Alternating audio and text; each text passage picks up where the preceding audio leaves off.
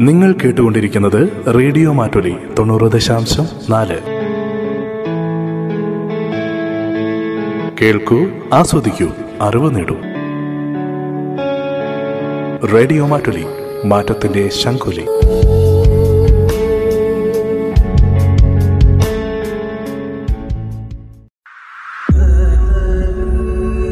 കരസ്പർശം. ആതുര ശുശ്രൂഷകരുടെ ജീവിതാനുഭവങ്ങൾ. കരസ്പർശം.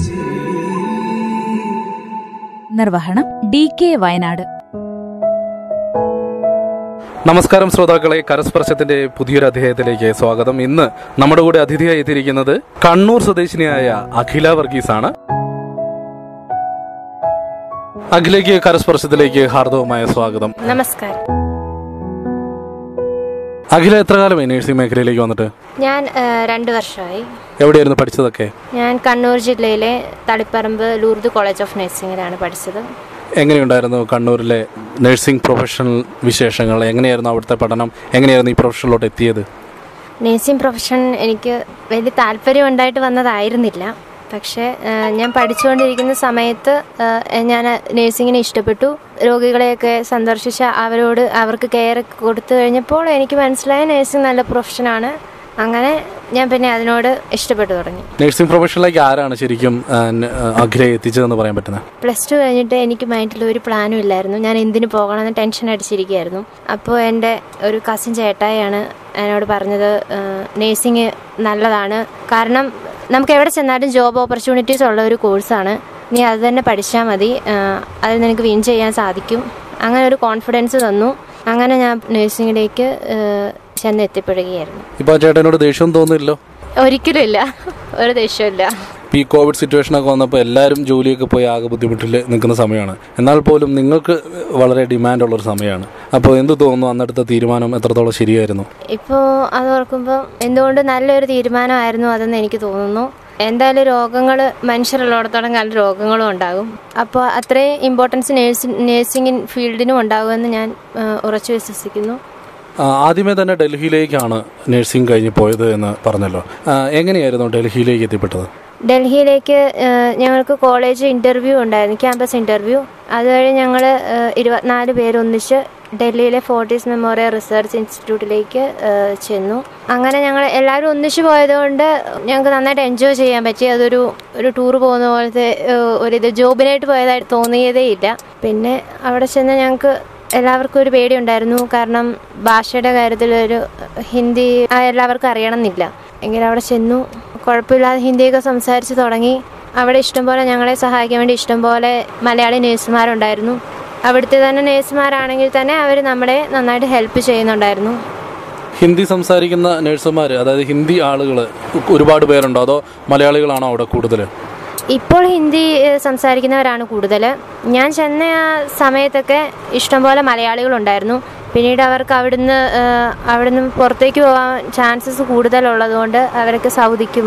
അങ്ങനെ പല സ്ഥലങ്ങളിലേക്ക് പോവുകയായിരുന്നു. അവിടെ ഹിന്ദി സ്വദേശി അവിടുത്തെ ആളുകളുണ്ടല്ലോ.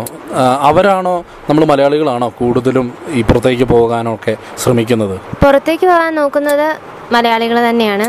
ഹിന്ദി അവർ അവരുടെ ആ നാട്ടിൽ തന്നെ ജോലി ചെയ്യാൻ ഇഷ്ടപ്പെടുന്നവരാണ്.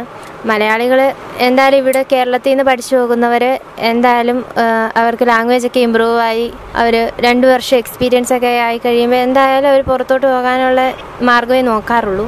ഞങ്ങൾ ചെന്നപ്പോൾ എല്ലാവരും തന്നെ ഇപ്പം പുറത്ത് എബ്രോഡ് പോയി. അഖില ഡൽഹിയിൽ നിന്ന് ഇപ്പോൾ വയനാട്ടിൽ എത്തിയിരിക്കുകയാണ്. കണ്ണൂർ സ്വദേശിനിയാണെങ്കിൽ കൂടി വയനാട്ടിൽ വിംസിൽ ഒരു ഇന്റർവ്യൂ അറ്റൻഡ് ചെയ്യാൻ വേണ്ടി വന്നപ്പോഴാണ് നമ്മൾ പരസ്പരം പരിചയപ്പെടുന്നതും റേഡിയോ മാറ്റിലിയുടെ ഈ ഒരു കരസ്പർശത്തിലേക്ക് വരാൻ അഖില സമ്മതം മൂടിയതൊക്കെ അപ്പോൾ എങ്ങനെയാണ് വയനാട്ടിലോട്ട് എത്തിയത്? വയനാട്ടിൽ ഇന്റർവ്യൂ കഴിഞ്ഞ് ഇപ്പോൾ പുറത്തേക്ക് ഇറങ്ങിയ അഖിലയ്ക്ക് എന്താണ് പറയാനുള്ളത്? വയനാട് നമ്മുടെ നാട്ടും നാട്ടിലെ ശമ്പള വ്യവസ്ഥകളും ഡൽഹിയിലെ ജോലി ചെയ്തുകൊണ്ടിരുന്ന സമയത്തും ഉണ്ടായിരുന്ന വ്യത്യാസങ്ങൾ എന്തു തോന്നുന്നു? ഡൽഹിയിലായിരുന്നപ്പോൾ എനിക്ക് പതിനേഴായിരം രൂപ സാലറി ഉണ്ടായിരുന്നു. ഞാൻ അന്നേരം ഫ്രഷറായി ചെന്നപ്പം തന്നെ എനിക്ക് പതിനേഴായിരം രൂപയുണ്ടായിരുന്നു. ഇവിടെ ഇപ്പോൾ ഞാൻ വന്നപ്പോൾ എനിക്ക് അതേ സാലറി തന്നെയാണ് ഇവിടെയും പറയുന്നത്. രണ്ട് വർഷം എക്സ്പീരിയൻസ് ആയിട്ടും എനിക്ക് അത്രയും സാലറിയേ കിട്ടുന്നുള്ളൂ. അതിൽ ഞാൻ സാറ്റിസ്ഫൈഡ് അല്ല. നാട്ടിലെ ശമ്പള വ്യവസ്ഥകൾ ഒന്നുകൂടി പുതുക്കേണ്ടിയിരിക്കുന്നു എന്നുള്ളതാണ്. ഇത് കാലങ്ങളായി നടക്കുന്ന ഒരു കാര്യമാണ്. കോർട്ട് ഓർഡർ വരെ ഉണ്ട്. സുപ്രീം കോടതി വരെ ഇരുപതിനായിരം മിനിമം സാലറി കൊടുക്കണമെന്ന് പറയുന്നുണ്ട്. പക്ഷേ നാട്ടിലെ അവസ്ഥകൾ ഇതൊക്കെ തന്നെയാണ്. ഏതായാലും രണ്ട് വർഷത്തെ ഫോർട്ടീസിലെ വിശേഷങ്ങൾ നമുക്ക് അറിയാം. ഫോർട്ടീസ് എന്ന് കേൾക്കുമ്പോൾ തന്നെ നമുക്കറിയാം എൻ എ ബി എച്ചും ജെ സി എയും അക്രഡിറ്റേഷനും ഒക്കെ ഉള്ള ഹോസ്പിറ്റലുകളാണ്. വളരെയധികം ഇന്റർനാഷണൽ സ്റ്റാൻഡേർഡുകൾ കീപ്പ് ചെയ്യുന്ന ഹോസ്പിറ്റലുകൾ.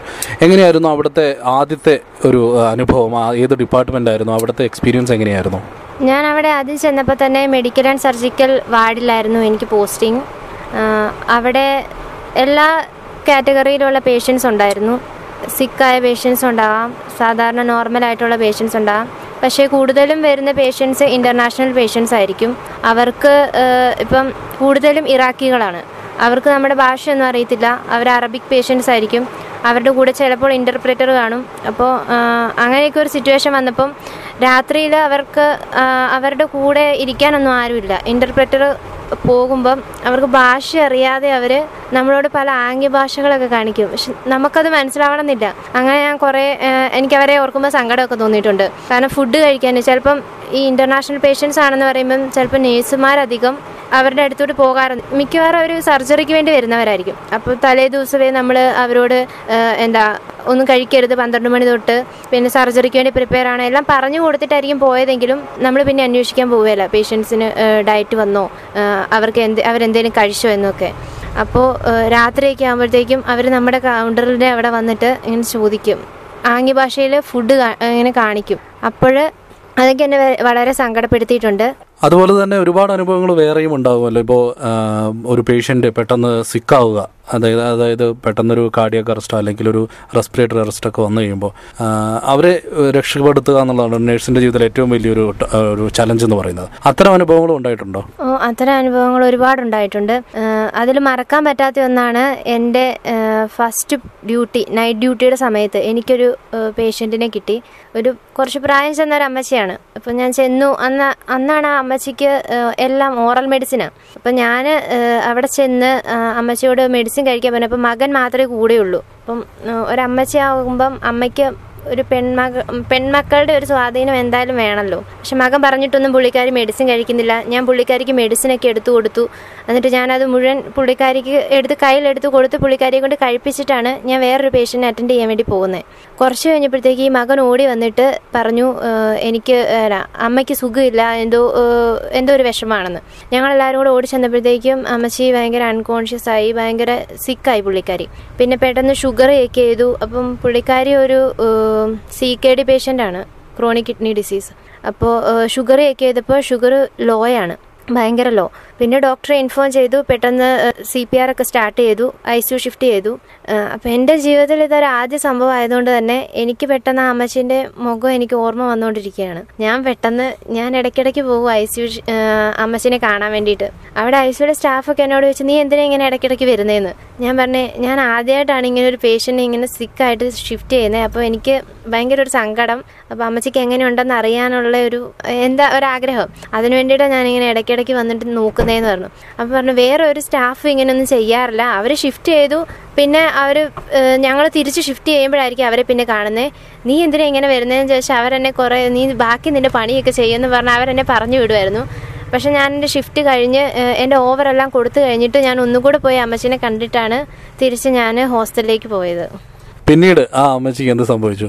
പിന്നീട് പുള്ളിക്കാരി ഡിസ്ചാർജായി ഞങ്ങളുടെ ഐ സിയുന്ന് ഷിഫ്റ്റായി ഞങ്ങളുടെ റൂമിലേക്ക് തന്നെ വന്നു. അപ്പോൾ ആ മകൻ എന്നോട് പറഞ്ഞു "സ- സിസ്റ്ററെ ഞാൻ ഓർക്കുന്നുണ്ട് സിസ്റ്ററിനെ എന്നൊക്കെ പറഞ്ഞു.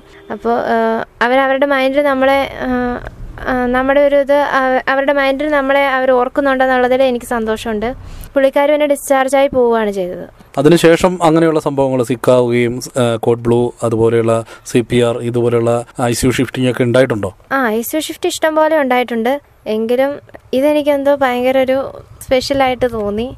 ബാക്കി എല്ലാ പേഷ്യന്റും ഞാൻ പോയി നോക്കും. പക്ഷേ ഈ അമ്മച്ചിയുടെ മുഖം ഇപ്പോഴും എന്റെ മൈൻഡിലുണ്ട് ആദ്യത്തെ അനുഭവം അല്ലേ? അതൊരിക്കലും മറക്കണം there is always a first time എന്ന് പറയുന്ന പോലെ. അപ്പോൾ അത്തരം അനുഭവങ്ങൾ ഒരുപാടുണ്ട്. പലപ്പോഴും നഴ്സുമാർ ഈ പേഷ്യൻസിനെ കെയർ ചെയ്യുമ്പോൾ നമ്മൾ രോഗിയായിട്ട് ആശുപത്രി ചെന്ന് ബോധമില്ലാതെ ഐ സിയുലൊക്കെ കിടക്കുമ്പോൾ ആരൊക്കെ നമ്മൾ വന്ന് കാണുന്നുണ്ട്? അപ്പോൾ അഖില അവിടെ പല പ്ര- പ്രാവശ്യം അമ്മച്ചിയെ പോയി കണ്ടിട്ടുണ്ടാവാം. പക്ഷേ അമ്മച്ചി അതൊന്നും അറിഞ്ഞിട്ട് പോലും ഉണ്ടാവില്ല. അപ്പോൾ ഇത്തരം കാര്യങ്ങൾ ഒരുപാട് പേരുടെ ജീവിതത്തിൽ നഴ്സുമാരുടെ ജീവിതത്തിൽ ഇത്തരം അനുഭവങ്ങൾ ഒരുപാട് നടക്കുന്നുണ്ട്. അത്തരം രോഗികളുടെ പ്രാർത്ഥനയും അനുഗ്രഹവുമൊക്കെയാണ് നമ്മുടെയൊക്കെ ജീവിതം അതായത് നഴ്സുമാരുടെയൊക്കെ ജീവിതം അനുഗ്രഹമാക്കി മാറ്റുന്നതും. ഇനി മുന്നോട്ടുള്ള ജീവിതത്തിൽ എന്തൊക്കെ ആഗ്രഹങ്ങളാണ് അഖിലയ്ക്കുള്ളത്? അഖില ഇപ്പോൾ ഡൽഹിയിൽ നിന്നും കണ്ണൂർ വഴി വയനാട്ടിലെത്തി വയനാട്ടിൽ ഒരു ഇന്റർവ്യൂ കഴിഞ്ഞ് നിൽക്കുകയാണ് ഒരു തീരുമാനത്തിലേക്ക് എത്താൻ നിൽക്കുന്നു. അതുപോലെ തന്നെ പലരും ഇനിയും നോർത്തിലേക്ക് പോകാനുള്ള സാധ്യതകളുണ്ട് വിദേശത്തേക്ക് പോകാനുള്ള സാധ്യതകൾ മുന്നിലുണ്ട്. എന്താണ് അഖിലയുടെ മുന്നോട്ടുള്ള ആഗ്രഹങ്ങൾ? ഞാൻ എന്തായാലും രണ്ട് വർഷം കഴിഞ്ഞു. ഇനി എനിക്ക് എബ്രോഡ് പോകണം എന്നൊരാഗ്രഹമുണ്ട് അതിനായിട്ട് ഞാൻ O E T exam prepare ചെയ്യുന്നു. കേരളത്തിലാണെങ്കിലും പുറത്താണെങ്കിലും നന്നായിട്ട് നേഴ്സിംഗ് കരിയറിനെ നന്നായിട്ട് കൊണ്ടു മുന്നോട്ട് കൊണ്ടുപോകണം എന്നാണ് എന്റെ ആഗ്രഹം. നഴ്സിങ്ങിനെ ഏറ്റവും അധികം സ്നേഹിക്കുന്ന തന്റെ പേഷ്യൻസിനെ സ്വന്തം വീട്ടിലുള്ള ഒരാളെ പോലെ കാണുന്ന ഇത്തരം നഴ്സുമാരാണ് ഈ ഒരു പ്രൊഫഷനെ ഇത്രയും ദൈവികമാക്കി മാറ്റുന്നത്. ഇനിയും അഖിലയുടെ ജീവിതത്തിൽ ഒരുപാട് ദൂരം മുന്നോട്ട് പോകുവാനുണ്ട് ഒരുപാട് ആഗ്രഹങ്ങളുണ്ട് സ്വപ്നങ്ങളുണ്ട് ഇതെല്ലാം സഫലമാകട്ടെ. അതിനുവേണ്ടി ഉള്ള യാത്രയിൽ എല്ലാ രോഗികളുടെയും അഖില ശുശ്രൂഷിക്കുന്ന രോഗികളുടെയൊക്കെ പ്രാർത്ഥനയും അനുഗ്രഹവും കൂട്ടായിരിക്കട്ടെ എന്ന് ആശംസിക്കുന്ന. ഇത്രയും സമയം റേഡിയോ മാറ്റലിയുടെ ശ്രോതാക്കൾക്ക് വേണ്ടി മാറ്റിവെച്ചതിൽ അഖിലയോട് അകമഴിഞ്ഞ നന്ദി രേഖപ്പെടുന്നു thank you very much thank you നിർവഹണം ഡി കെ വയനാട്. കരസ്പർശം. ആതുര ശുശ്രൂഷകരുടെ ജീവിതാനുഭവങ്ങൾ. കരസ്പർശം.